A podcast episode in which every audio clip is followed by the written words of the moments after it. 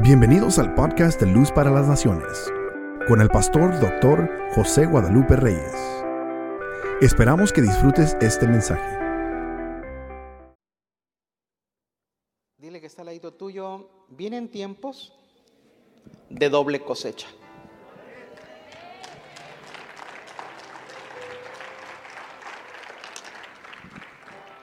Usted tiene que estar expectante, tenemos que estar expectantes para una partida doble.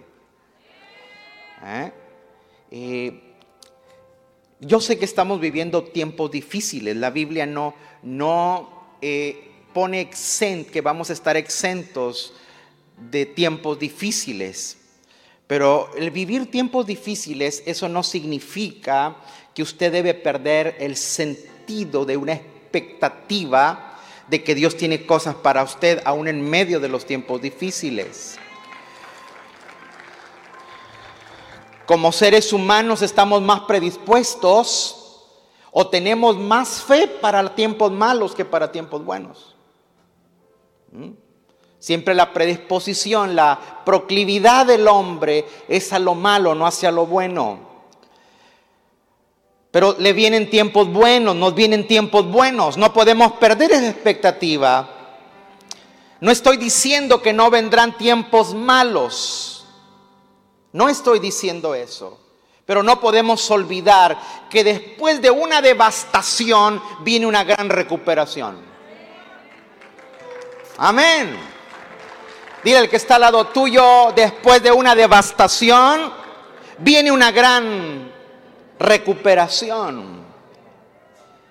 Es por eso que cuando usted lee, que voy a usarlo para terminar este mensaje, el capítulo 2 de Joel, dice el profeta, anuncia un nuevo tiempo, dice, tierra, alégrate, porque viene un tiempo en que los años que comió la oruga, el saltón y el revoltón, yo te los devolveré a lo doble. Mm. Fíjate bien, los años, en otras palabras, aún el tiempo puede ser redimible, puede ser recuperado. ¿Por qué? Porque cuando el favor de Dios se desata, cuando el favor de Dios está sobre alguien, un día de favor, un día de favor vale más que toda una vida de labor.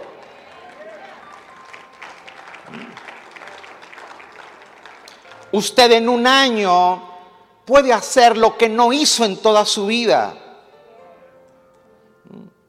En un negocio tú puedes hacer lo que 10 negocios no te dieron. Diga conmigo sentido de recuperación. El tema central de la Biblia, si usted ve la Biblia, usted va a ver un cordón de Génesis Apocalipsis. Hay un cordoncito. Ese cordón es el centro para decirte que todo empieza cuando Dios perdió a un hombre. O sea, la Biblia está porque Dios perdió al hombre. Y toda la Biblia hasta el Apocalipsis, usted va a ver todo lo que Dios hace para recuperar a ese hombre. ¿Mm? Un hombre que decidió irse. Un hombre que no quiso estar bajo la autoridad, bajo el gobierno de Dios. Todos nosotros en algún momento hemos sabido lo que es perder algo o alguien. ¿Mm? Quiero decirle algo. Dios también sabe lo que son las pérdidas. Dios por eso te entiende. Dios por eso nos entiende, porque Dios sabe lo que es perder lo más querido de la vida.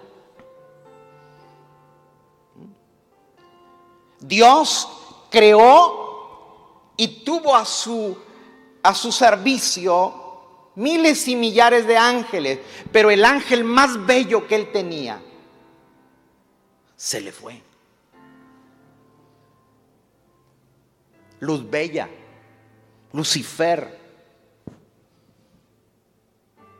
Usted dice, ah, diablo miserable. No, no, espera, espera, espera. Era, era creación de Dios. Simplemente que él decidió irse. Y eso le dolió el corazón a Dios. Después creó al hombre. Dice, y que el hombre se convirtió en la corona de su creación. Pero ese hombre creado con un propósito de Dios y para que fuese el representante legal de Dios en la tierra, también se le fue. Y Dios tiene que hacer todo lo posible por, por recuperar al hombre. Y tuvo que sufrir la pérdida más grande para empezar ese proceso de recuperación. Entregar la vida de su Hijo.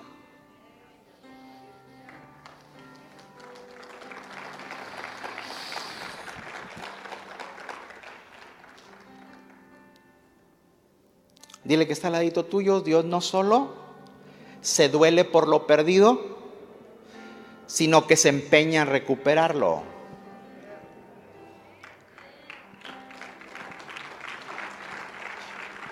Porque hay gente que pierde algo y se pasa el resto de su vida llorando eso que perdió. Usted no puede llorar toda la vida lo que usted pierde. Hay un tiempo para llorar. Pero hay un tiempo en que Dios tiene que secar tus lágrimas. Hay un tiempo usted tiene que secar sus lágrimas, levantar la cabeza y seguir caminando.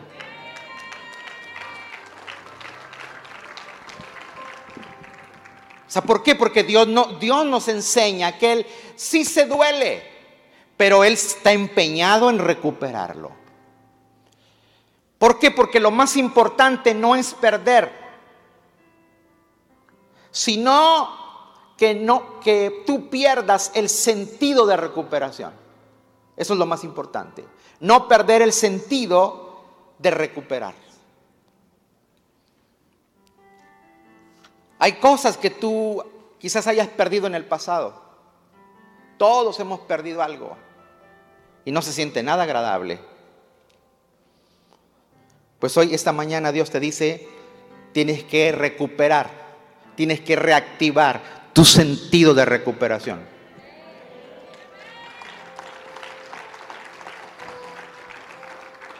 Diga conmigo, con Dios se puede restituir hasta el tiempo.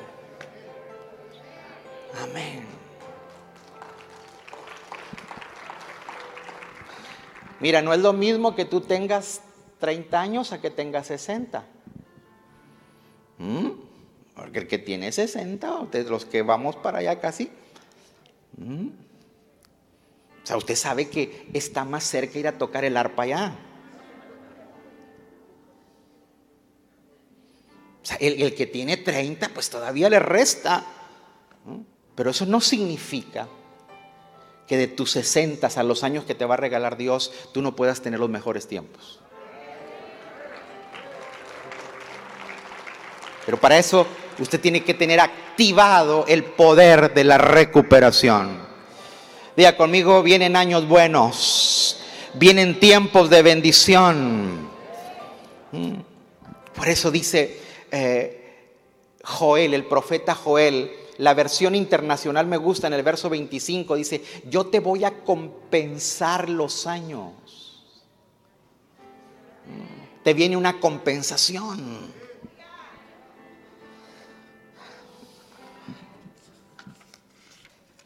Lucas 15. Ahora sí, abroches el cinturón porque entramos a turbulencias. ¿Cuántos quieren recuperar las cosas? ¿Cuántos quieren tiempos de recuperación? ¿Está listo? Ya dijo. Lucas 15 presenta tres relatos.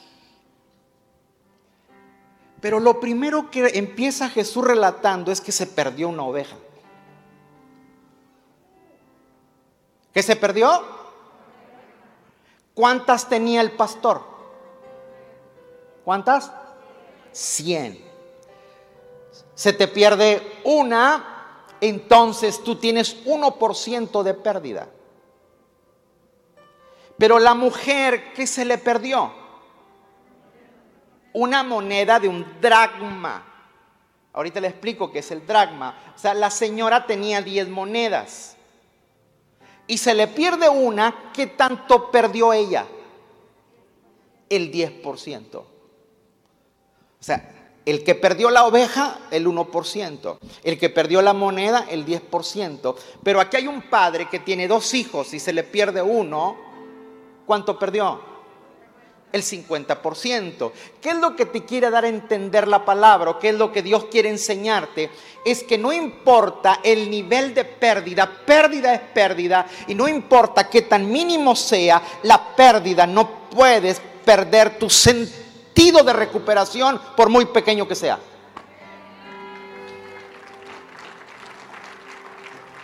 Porque hay cosas pequeñas que usted y yo ignoramos. Vamos por un ejemplo. Si usted tiene las 100 ovejas y si se te pierde una, dice, tengo 99.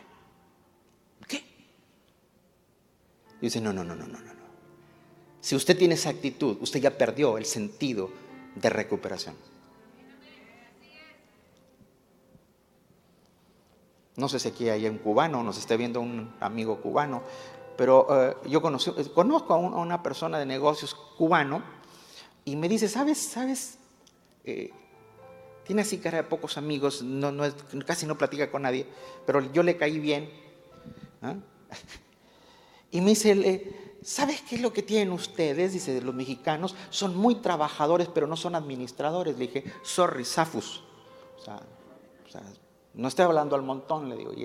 Y, el, viejo se ríe, entonces ya como que me lo gané con eso. y, ah, porque era algo, era algo de que una persona fue a comprar y le faltaba un centavo. ¿Oyó eso? Que tú no dejes que la persona se lleve tu producto porque le falta un centavo. Entonces yo vi eso y dije, ah, este, qué viejo tan agarrado. Dijo, te lo voy a anotar. Pero me debes un centavo. Y luego me dice a mí, ¿sabes qué es el problema de ustedes? Porque si te falta un centavo, el viejo me dijo, si te falta un centavo, tú tienes el peso incompleto.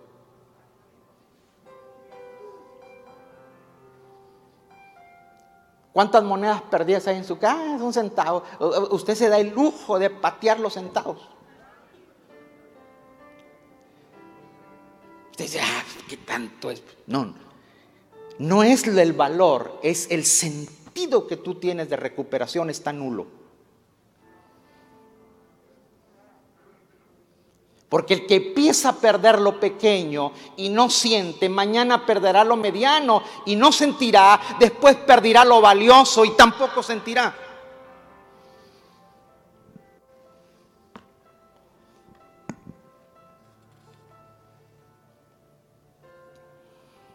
Lo que Dios nos quiere enseñar es que hay un nivel de sentir de la pérdida. Porque no es lo mismo que, que pierdas una oveja que perder un hijo.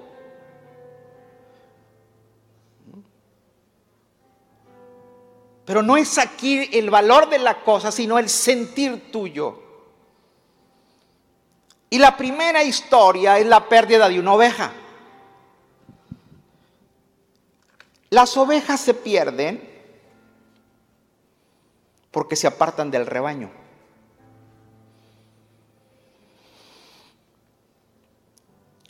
Una oveja perdida, extraviada, corre más peligro que estar en la manada que estar en el redil.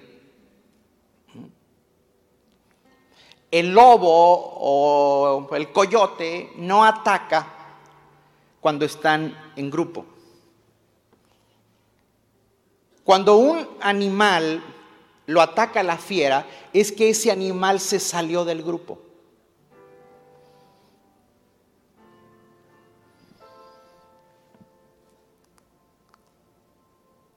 Si a ti se te pierde una, dice, ah, pues hay que 99. Dios piensa diferente. Dios piensa diferente. ¿Por qué? Porque a Dios no le gusta perder. Amén. Diga conmigo, a mí no me gusta perder.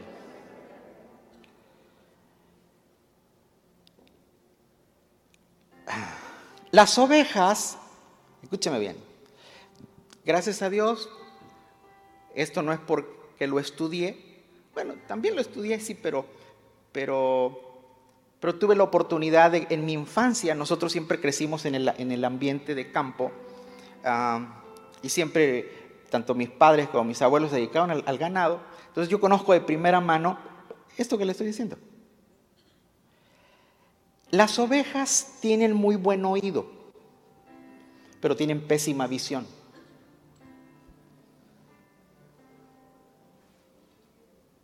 Oyen bien, ven mal. Por eso mismo Jesús dice, mis ovejas oyen mi voz y me siguen, no porque te están viendo, sino porque te oyen.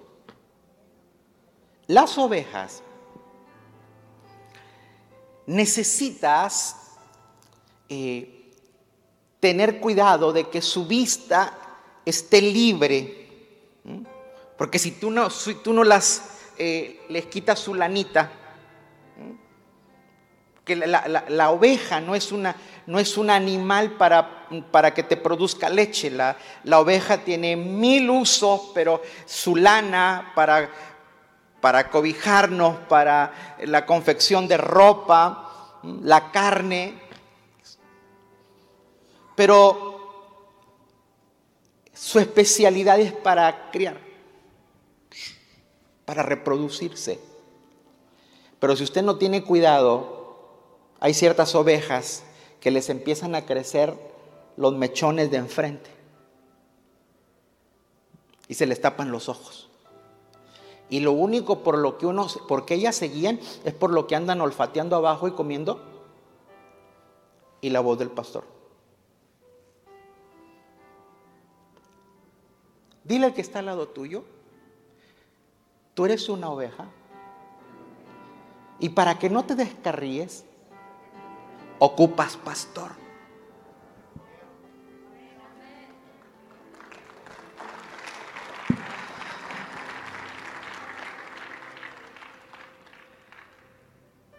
Necesitas a alguien que te mentoree.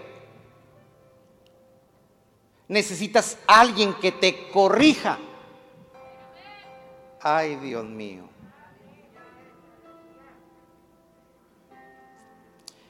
Cuando usted ve la Biblia, muchos de los profetas como Isaías, Zacarías, Jeremías, cuando se refieren al trabajo de los pastores, dice, tienes que tener cuidado con la perniquebrada. Como parece ser como que es una categoría de ovejas, la perniquebrada. Porque había ovejas que fácilmente las volvías a meter al rebaño o a la manada, pero había ovejas con una tendencia a descarriarse. Y eso le quitaba eh, enfoque al pastor porque por andar cuidando esa descuidaba a las otras. Entonces tenían que perniquebrarlas, o sea, tenían que quebrarles una pierna para que se pudiesen estar dentro del redil.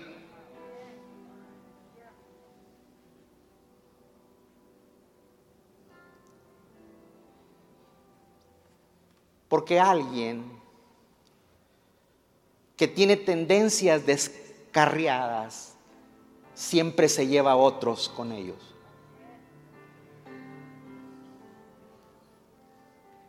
Te estoy hablando a ti. Cuando tú te apartas del grupo, cuando te apartas de la manada, necesitas que te corrijan, que te metan al grupo, porque si no, también tú te vas a llevar a otros y fuera tú corres riesgo de ser devorado por lobos.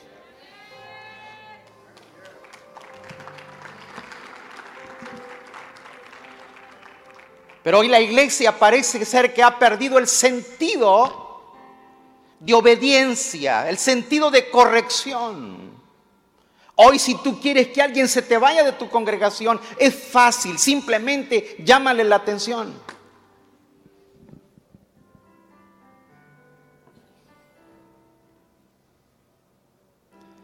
Día conmigo, necesito escuchar consejo.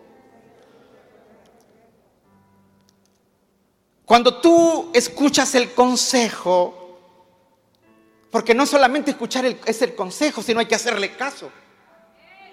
¿Ah?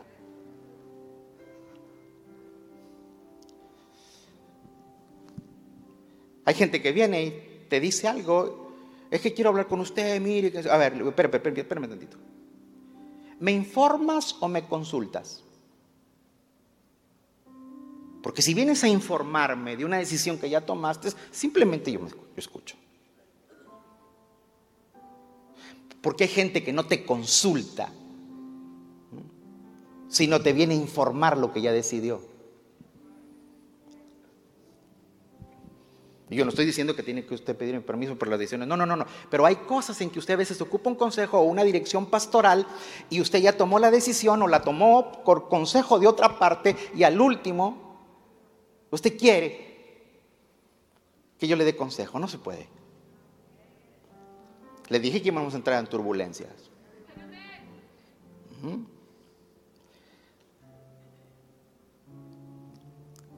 Dile que está al lado tuyo, corrección.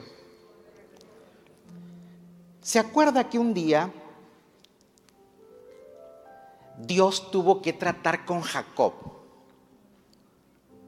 ¿Y se acuerda que luchó con un ángel porque quería bendición? ¿Qué le hizo Dios? Dice que le deslocó el muslo.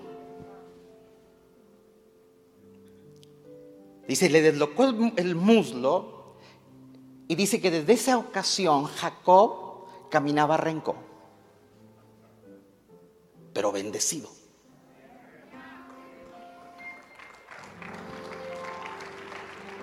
O sea, el día que caminó chueco fue más derecho. ¡Aló!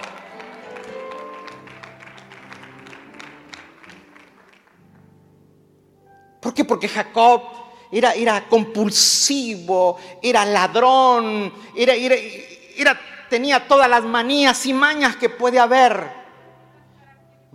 Y Dios tenía planes con él, quería levantar una nación. Y dice, yo, yo con Jacob así no puedo levantar una nación.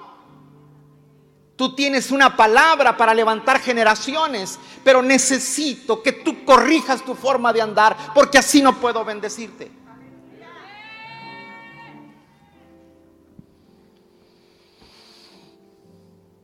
Muchos problemas evitaríamos si obedeciésemos.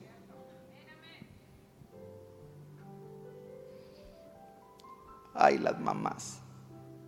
¿Se acuerda de las mamás? No hagas eso. ¿Alguna vez su mamá le dijo a usted, no hagas eso? ¿Ah? Y la vieja parecía profeta. ¿Mm? O sea, no hagas eso por esto y por esto. Y salía. Pero como no, no conocías tú de los profetas, dices, esta vieja es bruja.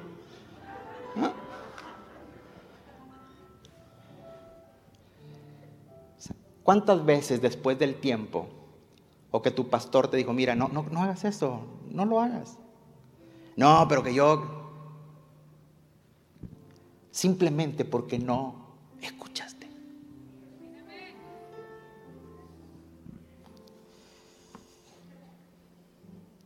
hoy.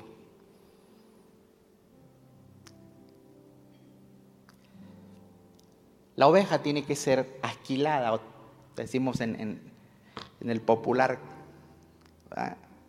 norteño, tiene que ser trasquilada, o sea, tienen que quitarle la lana. ¿Por qué? Porque la lana sirve para el uso de su servicio. Hay gente que perdió el sentido de servirle a Dios. Uno de los padres de la iglesia dijo, tú podrás servir a Dios sin amarle, pero no puedes amarle sin servirle. ¿Qué es lo que le estoy diciendo? que si usted dice que ama a Dios y no le sirve, en realidad no le ama, porque quien ama, sirve.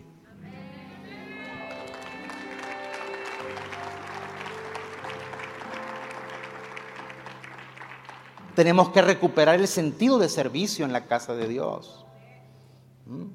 No, pastor, es que no tengo tiempo, es que el negocio y que, he crecido será el sereno, pero si tú amas a Dios, tú tienes que servirle.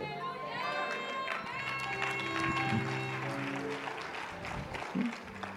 No, es que usted no sabe. Hasta de ignorante te, te toman. Lo que pasa es que te creció el pelo.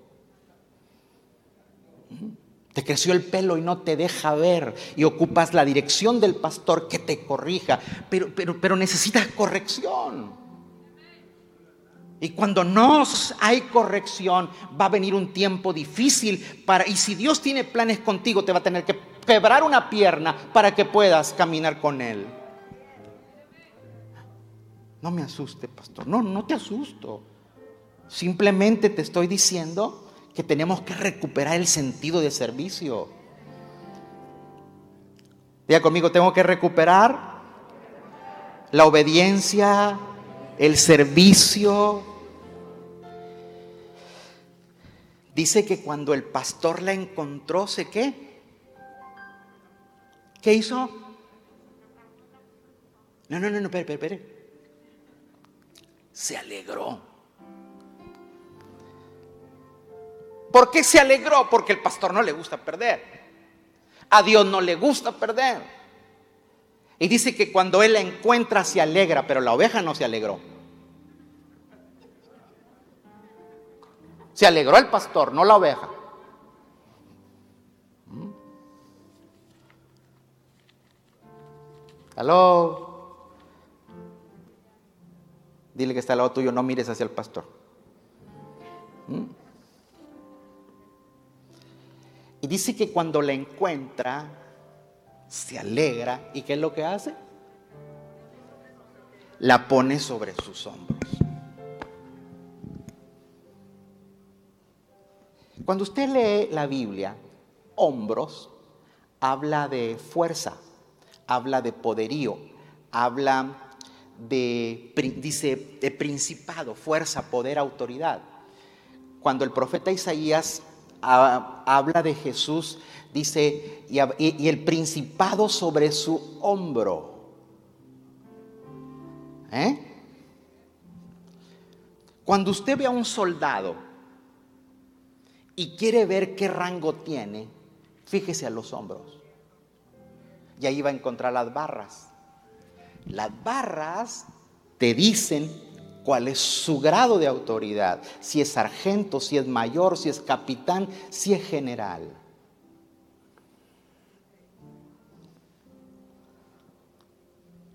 Jesús cuenta la parábola que el pastor a la, oveja descarriada la puso en su hombro. Te está hablando de recuperar la autoridad de, perder, de, de obediencia, de descanso en la figura de autoridad. Siga conmigo, hay que perder, hay, hay que recuperar nuestro sentido de autoridad en la iglesia.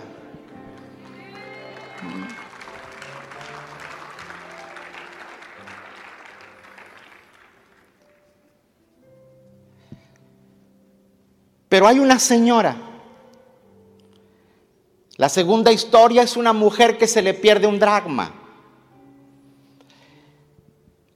Los dragmas era un representaban en las mujeres de Oriente su así como los, aquí en Latinoamérica o los, la gente acá en América nos ponemos el anillo. Como un símbolo de, de compromiso, de matrimonio. Las mujeres en el oriente tenían que usar una argolla con 10 monedas. Ellas, si tenían que salir a la calle, tenían que ponerse eso. Porque si salías a la calle sin tu dragmas, entonces cualquier hombre podía insinuar que tú estabas sin compromisos. Entonces, era prohibido que una mujer saliese a la calle si estaba casada sin su señal de compromiso. Aló. Diga conmigo, tenemos que recuperar el sentido de compromiso.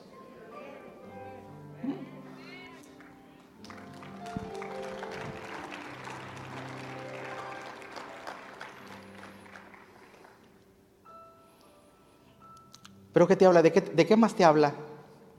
Esto, esto. De pacto. La iglesia tiene que darse cuenta que somos un pueblo de pacto. Aló, alegres esta mañana. Tenemos que recuperar la vida de pacto en la iglesia. Le dije que iba a ponerme un poquito grotesco en las turbulencias. Diga conmigo, pacto, compromiso. ¿Qué se le perdió? Una moneda. ¿De cuántas monedas tenía su, su argolla matrimonial? Diez. ¿Qué representa la pérdida?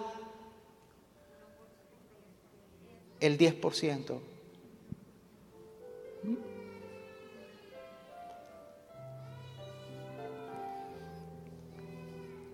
Cuando tú y yo venimos a la casa de Dios y traemos nuestros diezmos, nuestras ofrendas, nuestras primicias, son señales de pacto. Usted sabe que yo no soy proclive o inclinado a estarle hablando a usted cada rato asuntos, asuntos de dinero. Yo le presento proyectos y el que quiera participar, participe. Pero sí se le tiene que enseñar que la iglesia, o sea, la iglesia, cuando usted y yo somos una comunidad del cuerpo de Cristo, tenemos un compromiso con nuestra casa.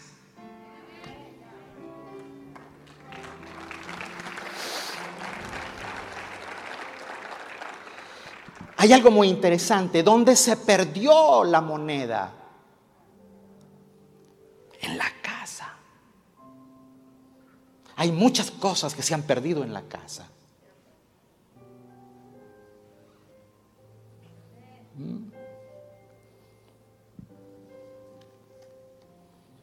Años atrás, mientras empezábamos eh, eh, a empujar el ministerio, a la gente de ese tiempo que estaba y que algunos todavía permanecen, fuimos testigos cómo se nos enseñó a creerle a Dios y a serle fiel. Porque así como el argolla de las dragmas hablaban de un compromiso con alguien, pero también había una señal de pacto donde tú eh, eras la que había tomado una condición de fidelidad hasta el final. Porque para eso uno carga estas cosas.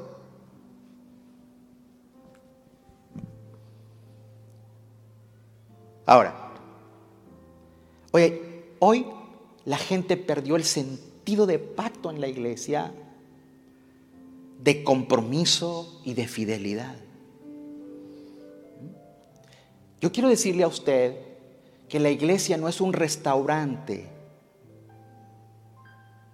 Los restaurantes podemos hoy comer salado y a la noche agridulce y mañana dulce. ¿Por qué no es un restaurante? Pero la casa de Dios no es un restaurante. Es por eso que usted no puede andar comiendo en cualquier parte.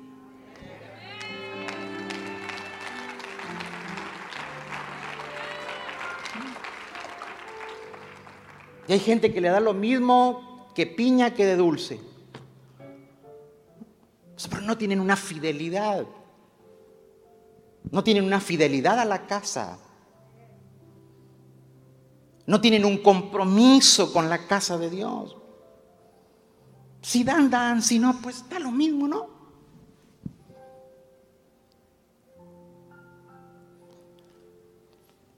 Diga conmigo, necesito recuperar mi compromiso en la casa.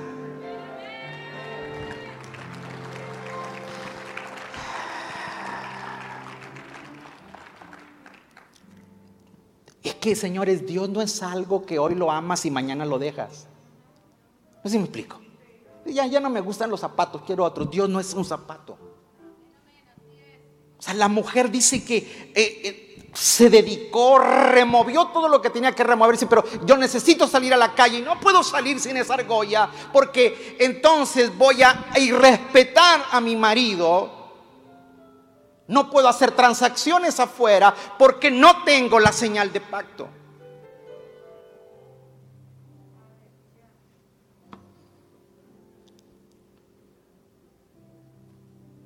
Es que si Dios no me contesta la petición, pastor, yo no sé qué voy a hacer.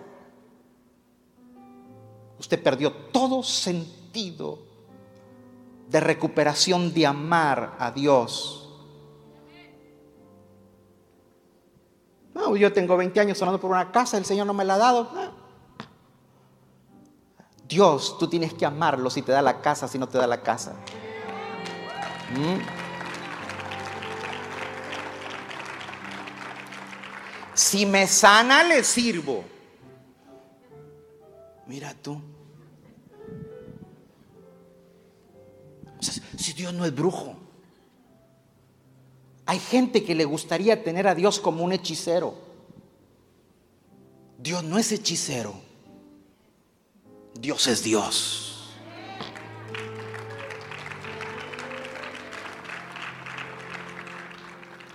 Diga conmigo, a Dios decido amarlo y serle fiel por el resto de la vida. Hay mucha gente que el día de hoy tendría que hacer ese pacto. Ah, pastor, para los de afuera. No, para los de la casa. Porque la moneda se perdió dentro de la casa. O sea, tenemos gente perdida, no en las calles, en la casa.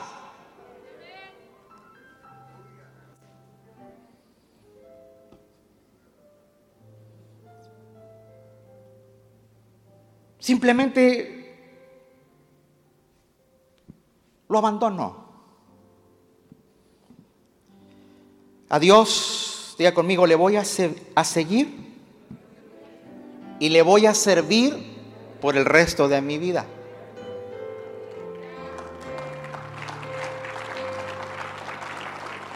A ver, a ver, voy a hacer lo que los tribunales. ¿Jura usted decir la verdad y nada más que la verdad y solamente la verdad? ¿Ah? Diga conmigo, a Dios le voy a seguir y le voy a servir por el resto de mi vida. Mm.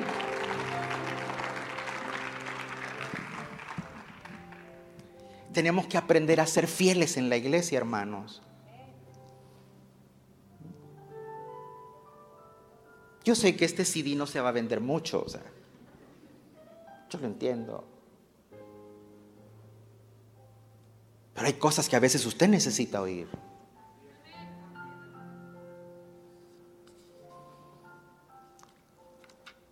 Se perdió la oveja, se perdió el dragma, pero también se perdió el hijo.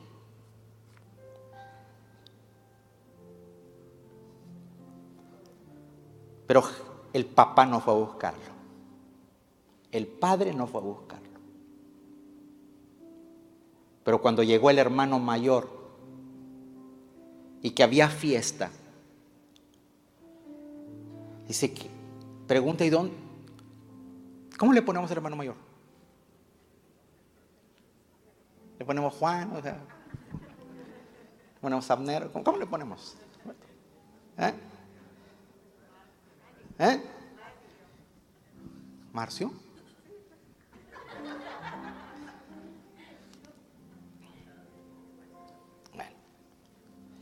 Póngale el nombre suyo. ¿Ah? aquí hay una fiesta, porque ya esa no la vamos a predicar. El hijo que andaba perdido regresó. Y hay un, hay fiesta.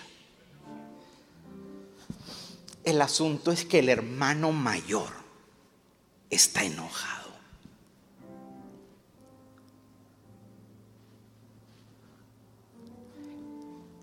Hay muchos hermanos mayores dentro del templo que se enojan, se molestan, cuando a veces unos que tienen menos tiempo están siendo despuntados y empiezan a, servir y a querer, los hermanos mayores ponen la cara de bulldog.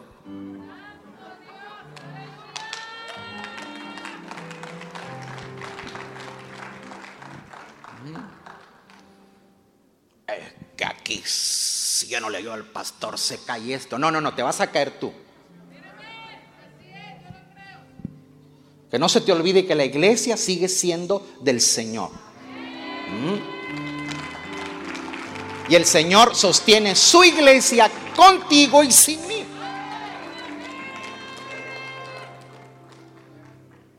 A veces pensamos que le hacemos, un, le hacemos un favor al pastor por servir. Usted no me hace un favor a mí. Usted está agradando a Dios porque lo ama.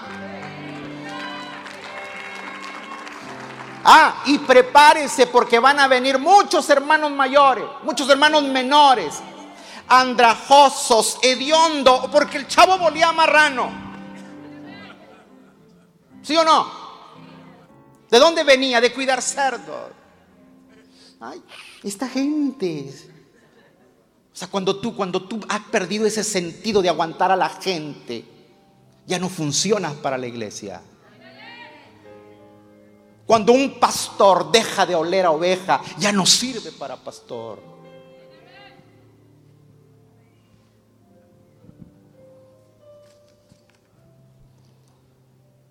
Esa gente no se podría sentar en otra parte, pastor. No, el que te tienes que hacer eres tú.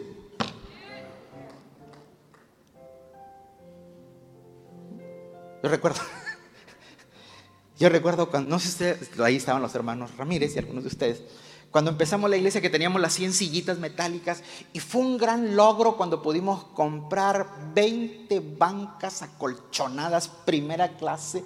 Oye, es más, se me hace que estaba mejor la banca que la cama de tu casa. ¿Ah? Hombre, sentías tú el algodón en las sentaderas rico. ¿Mm? Las, acolchonado, la espalda o sea, si tú eres de esos que le gusta venir a dormir a la casa de Dios, esas bancas hubieran sido tu peor tentación.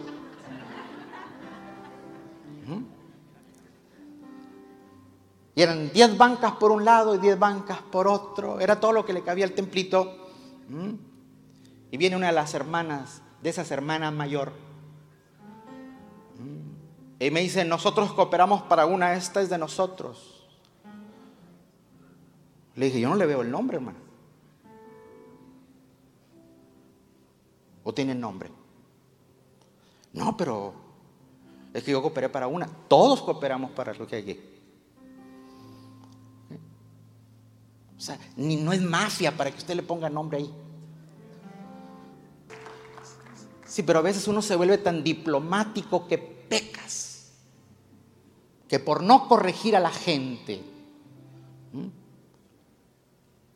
se van a descarriar. Entonces dice que el Padre, fíjese, verso 28, por favor. Indignado. ¿Cómo se siente el hermano mayor? Indignado. ¡Wow! Está molesto. Porque el que andaba perdido regresó. prepárese para ver gente regresar. Escuche, escuche, y no van a ser de su agrado. ¿Mm? Pero si este debería. ¿Por qué no se lo llevó el tren? No, porque te tenía que enseñar a ti algo. ¿Mm? Es que no, no puedes perder el sentido de recuperación. Señores, dice que aquí el padre, por favor ponme el texto, indignadamente el hermano mayor se negó a entrar. ¿Cómo estaba? ¿Cómo estaba? Negado. Hay gente negada dentro de la casa.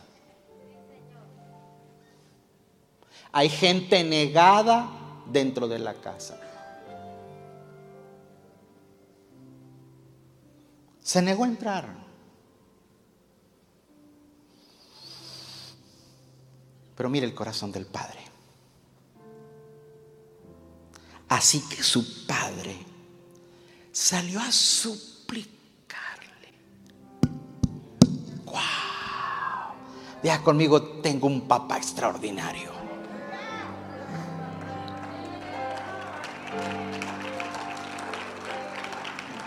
Señores, hay cosas que yo y usted hacemos que no mereciéramos el amor del Padre, pero como Él es Padre, como Él es Padre, Él te recibe, no importa cómo tú vengas, como lo que tú hayas sido, porque cuando Él te recibe, Él te ve como su hijo.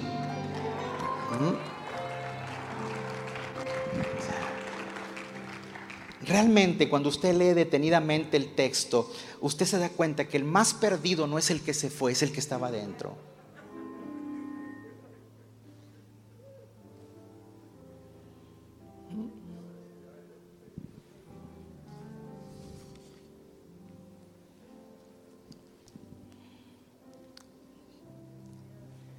Esta mañana el Padre te suplica,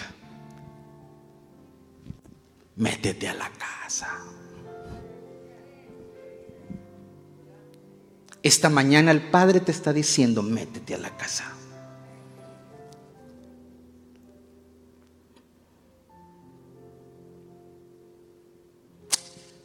Yo no estoy aquí para contarle mis penas.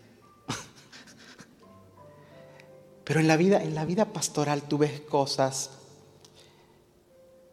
donde y para eso no tiene, para eso está. Ese es tu trabajo gente con, con su vida de matrimonio hecha pedazos. Inservible. Vienen, los diriges, piden consejo, buscan ayuda, se enderezan, empiezan a caminar. Gente con negocios quebrados, arruinados totalmente Empiezan a recibir consejo, dirección, guianza, enseñanza. Después se vuelven prósperos. Gente metida en vicios. Gente metida en, en, en cosas que estaban dañando, minando totalmente su vida. Y tú sientes una gran satisfacción cuando los ves restaurados, bendecidos con su familia.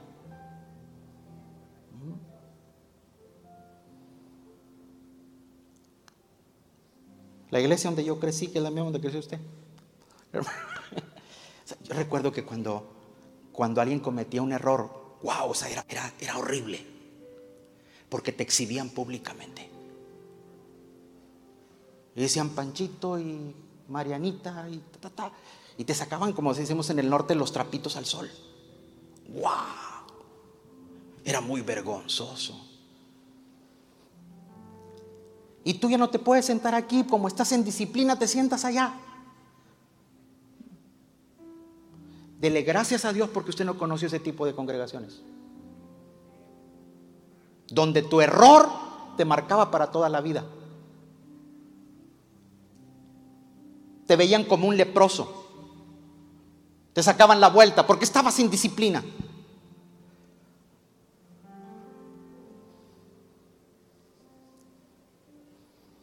Pero a veces la gente no ha entendido la gracia. Porque cuando se le cura, se le venda, se le arropa, se le restaura, se olvida que un día tenía su vida hecha a pedazos y fácilmente deja la casa.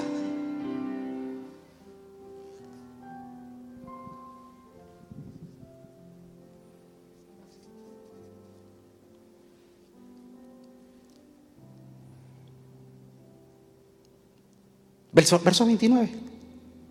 Cuando el papá le está suplicando, mire, mire lo que contesta ese sinvergüenza. Verso 29, porfa. Pero él le contestó, fíjate cuántos años te he servido sin desobedecer jamás tus órdenes. Míreme acá y escuche. Hay gente que te da un servicio a fuerzas por simulación, no por devoción. Papá, yo aquí te he servido. Cuando usted sirve, no reclama.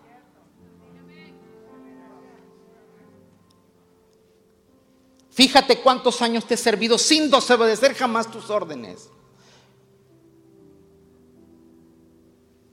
Adelante.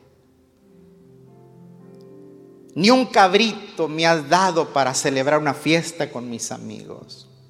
El que quería fiesta era este. Verso que sigue. Pero ahora llega este hijo tuyo.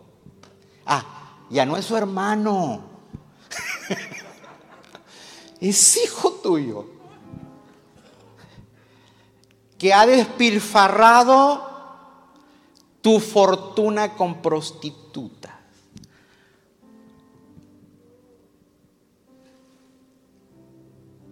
Y tú mandas matar en honor el ternero más gordo. ¿Quiere que le diga una cosa? El relato no da datos de que el menor andaba con prostitutas. El que traía ganas era este.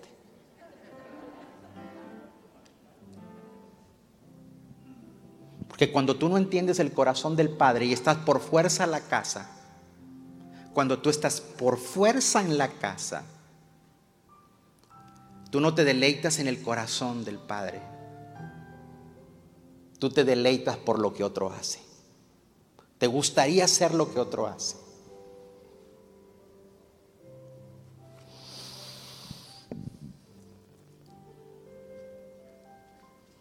Ya conmigo, tengo que recuperar el amor del Padre en la casa.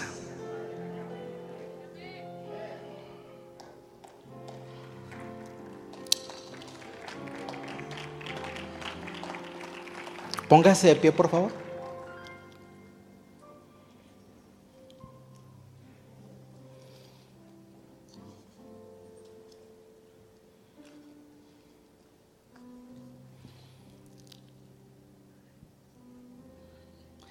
Esta, mañana es una mañana para que usted reflexione, para que reflexionemos.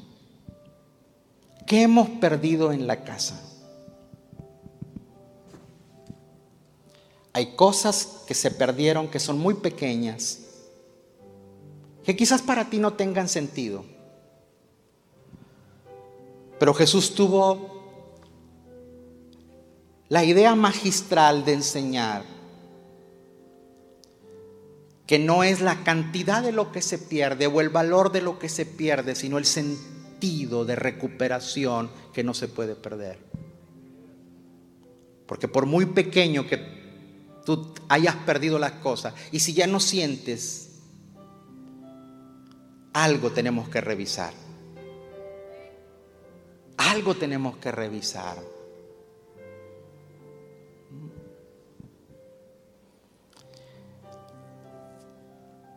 En mi pueblo dicen, y yo sé que en el suyo también,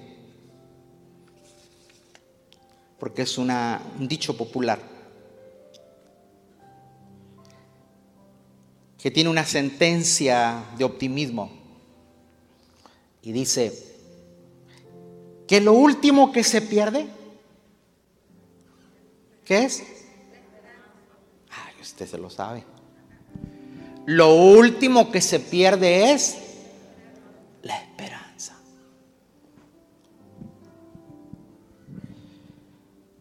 No obstante, hay situaciones en la vida, circunstancias, sean individuales o colectivas, como la, la, que hoy está sucediendo a nivel global. Es una circunstancia social difícil, que tiene dramatismo, sufrimiento. Y parece que lo primero que no se debería de... Lo último que se debería de perder fue lo primero que se nos perdió. La esperanza. Porque a veces es tan, es tan crítica, tan dura la situación, señores, que perdemos la esperanza.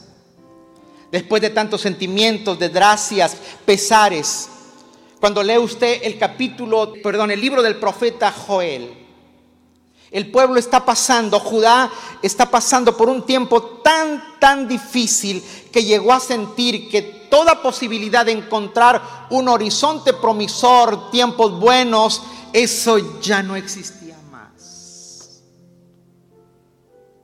Yo no sé si usted ha sentido durante estos tiempos que nos han tenido encerrados y con las cosas que están pasando, como que ah, el, futuro está borroso, neblinoso. Es lo mismo que sintió Judá. Es lo mismo que sintió el pueblo. Es lo mismo que sintió el mismo profeta Joel. Como que el horizonte no se abría a una mejor y la mejor condición estaba perdida. El desaliento parecía cundir por todas partes. El, desánimo, la desesperación a veces premia nuestras conciencias, nuestras mentes. Espero esté hablando con gente terrícola. Es más, era tanta la situación que Joel le hace un llamado a los religiosos. Y les grita y le dice, ustedes ministros del altar son los que tienen que levantarle el ánimo al pueblo. Ustedes no pueden estar con la cabeza caída, agachada, porque eh, eh, hay un tiempo tan crítico que el pueblo necesita una palabra para ver un horizonte mejor.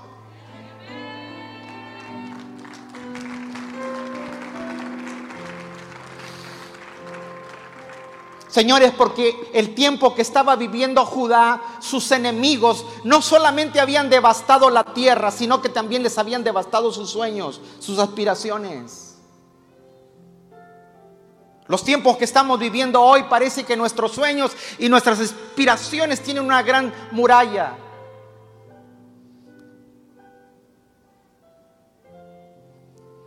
Lo que ya estaba pasando era suficiente para sentirse deprimido.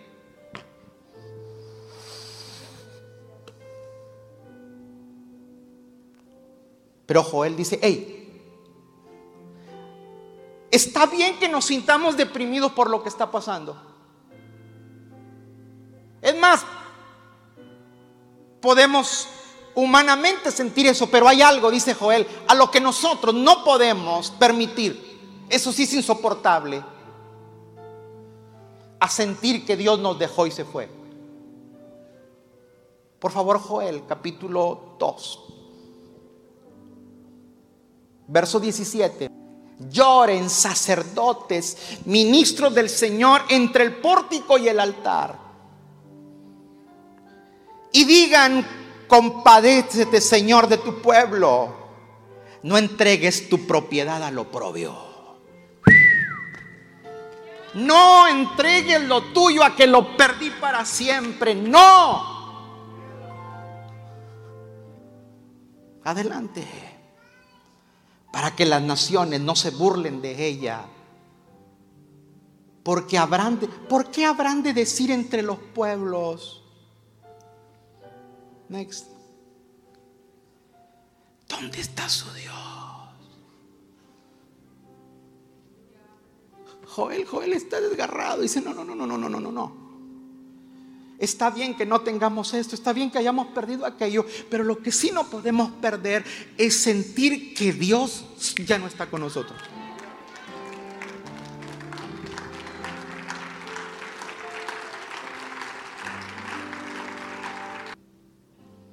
Entonces el Señor mostró amor por su tierra y perdonó su pueblo.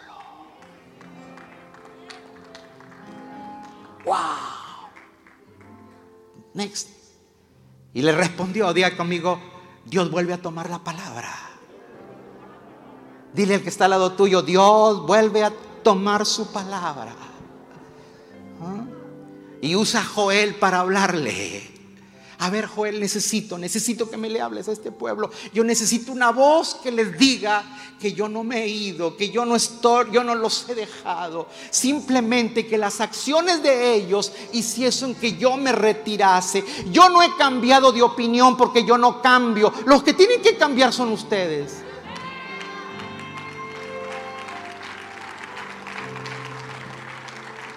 Porque a veces usted dirá como que Dios cambió de opinión. Dios no ha cambiado de opinión, señores.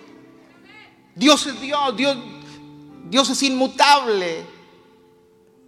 Lo que tenemos que cambiar somos nosotros. O sea, no puede ser que después de estos tiempos de pandemia, usted y yo volvamos a ser los mismos después de la pandemia. Algo teníamos que haber dejado aquí en esto.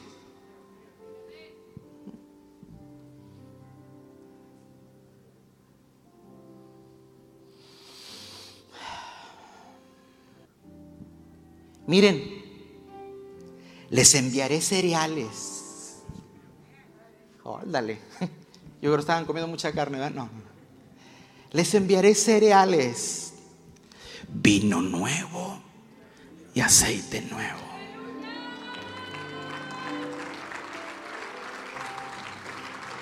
Día conmigo vino nuevo.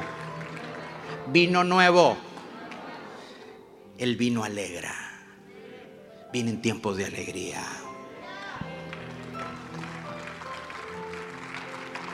Aceite nuevo, una unción del Espíritu nueva.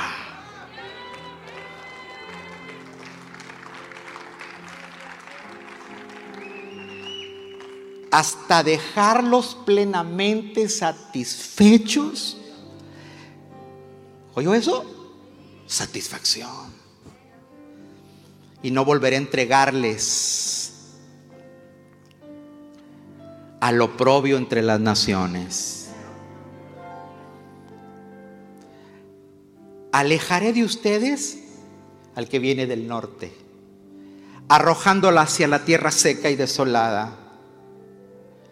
Lanzaré su vanguardia hacia el mar oriental y su retaguardia hacia el mar occidental subirá su hedor y se elevará su fetidez. El Señor hará grandes cosas.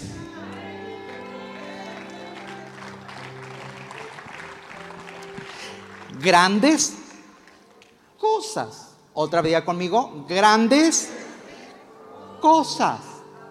Mírame acá. No es lo mismo grandes cosas que cosas grandes. ¿Es lo mismo, pastor? No, Señor.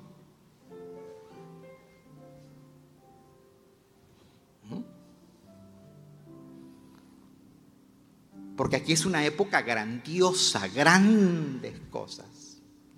Lo grandioso es la época que se abre. Cosas grandes, lo grandes son las cosas. Espero que me haya entendido. No temas tierra. ¿Dónde vive usted? Dios bendiga a los terrícolas esta mañana.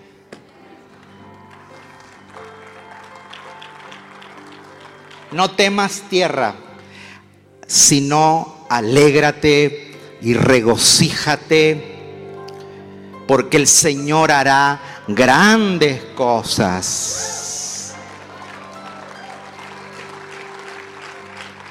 No teman animales del campo, porque los pastizales de la estepa reverdecerán. Los árboles producirán su fruto y la higuera y la vid darán su riqueza. ¡Wow! Alégrate, alégrense hijos de Sión, regocíjense en el Señor. Mm, a su tiempo les daré las lluvias de otoño, les enviaré la lluvia, la de otoño, la de primavera, como en tiempos pasados. Las ceras se llenarán de grano los lagares rebosarán de vino nuevo y aceite. Y les compensaré a ustedes por los años en que todo lo devoró ese gran ejército de langostas que envié contra ustedes. Dios te va a compensar los años donde perdiste las cosas.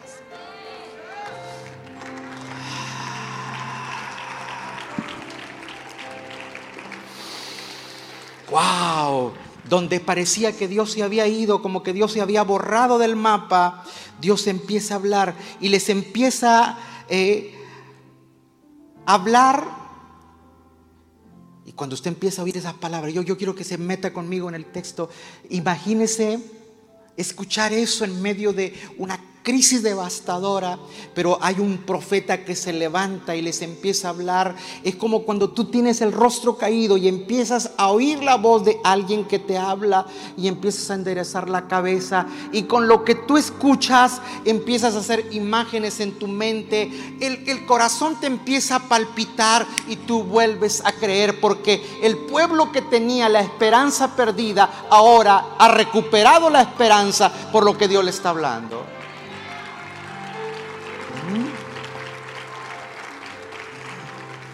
Diga conmigo, la palabra te da nuevas imágenes de esperanza. Wow, tierra, no temas. empezaron a ver cómo los campos florecían, cómo la tierra daba su fruto, cómo los animales daban su productividad. Entonces, cuando tú empiezas a oír eso y a ver las imágenes en tus pensamientos, usted puede cambiar y ver hacia otra dirección entonces sí puedes encontrar que hay un horizonte. Y ese pasado oscuro, ese presente neblinoso, se te vuelve en un futuro brillante. Mm. Gracias. Dile que está al lado tuyo por si no sabías. Dios ha empezado un programa de recuperación. Vamos, vamos, vamos, diga conmigo, Dios ya empezó su programa de recuperación. Oh, aleluya, aleluya. Mire, me alegra lo que están haciendo, porque si esta iglesia llegó a ser lo que era, es porque la gente reaccionaba cuando recibía una palabra. ¿Mm? Años atrás era, era, era lo, que, lo, que más sustentaba era la gente cuando reaccionaba con la palabra que las ofrendas normales. Hoy la gente, gracias a Dios por lo que están reaccionando hoy, pero tú tienes que reaccionar a una palabra.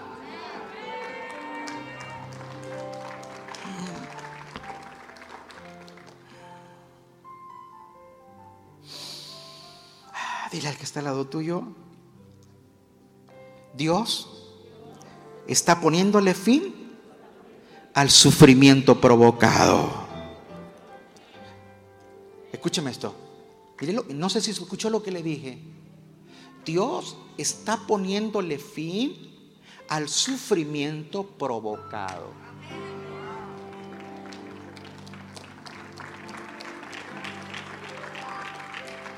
Porque lo que hoy el mundo está viviendo, señores, lo provocaron.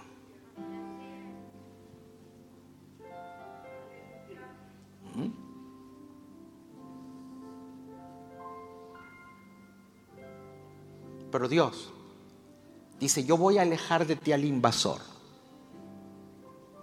Voy a alejar a los que le hacen mal a la tierra. Prepárese para que Dios haga justicia.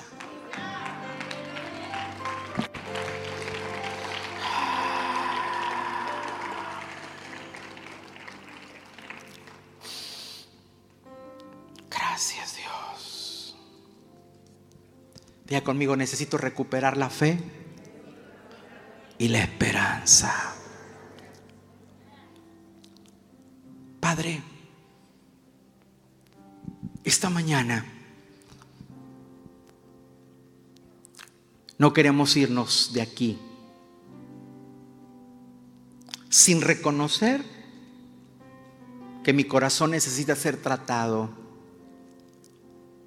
para no perder el sentido de recuperación. No pierdas el sentido de recuperación. Hay cosas pequeñas que tú dejaste de hacer. Hay gente que dejó de servir. Hay gente que dejó de dar. Hay gente que dejó de asistir. Hay gente que se fue, que en lugar de ser agradecidos se comportaron como malagradecidos. Pero tú que estás aquí, tú que estás dentro de la casa, no puedes rechazar el amor del Padre que te dice, hijo, hay que disfrutar de la fiesta. Ah, y le dice otra cosa. Si el becerro que nos estamos comiendo es de los tuyos. ¿Mm? O sea, tú, todo lo que tienes es tuyo, pero no te has dado cuenta que es tuyo. entérese de que Dios, el Padre, tiene para usted muchas cosas que usted ni siquiera se ha enterado de que son suyas.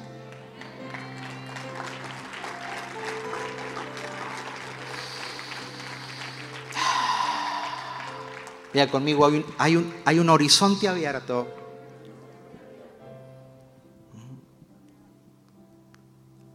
Y luego dice, dice Joel, Mire lo que dice Joel. Y en aquellos días derramará de su espíritu sobre toda carne.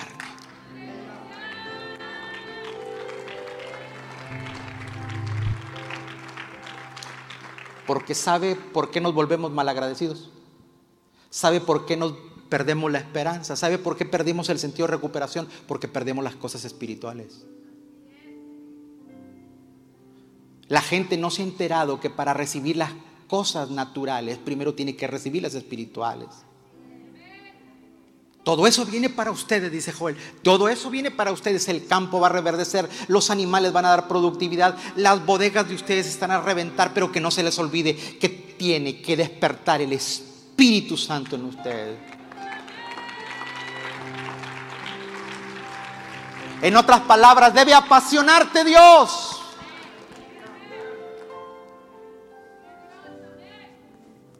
Debe apasionarlo Dios. Y cuando a usted lo apasiona a Dios, lo demás se da solo. Gracias, Padre. Diga conmigo, recupero mi esperanza, recupero mi fe. Amén.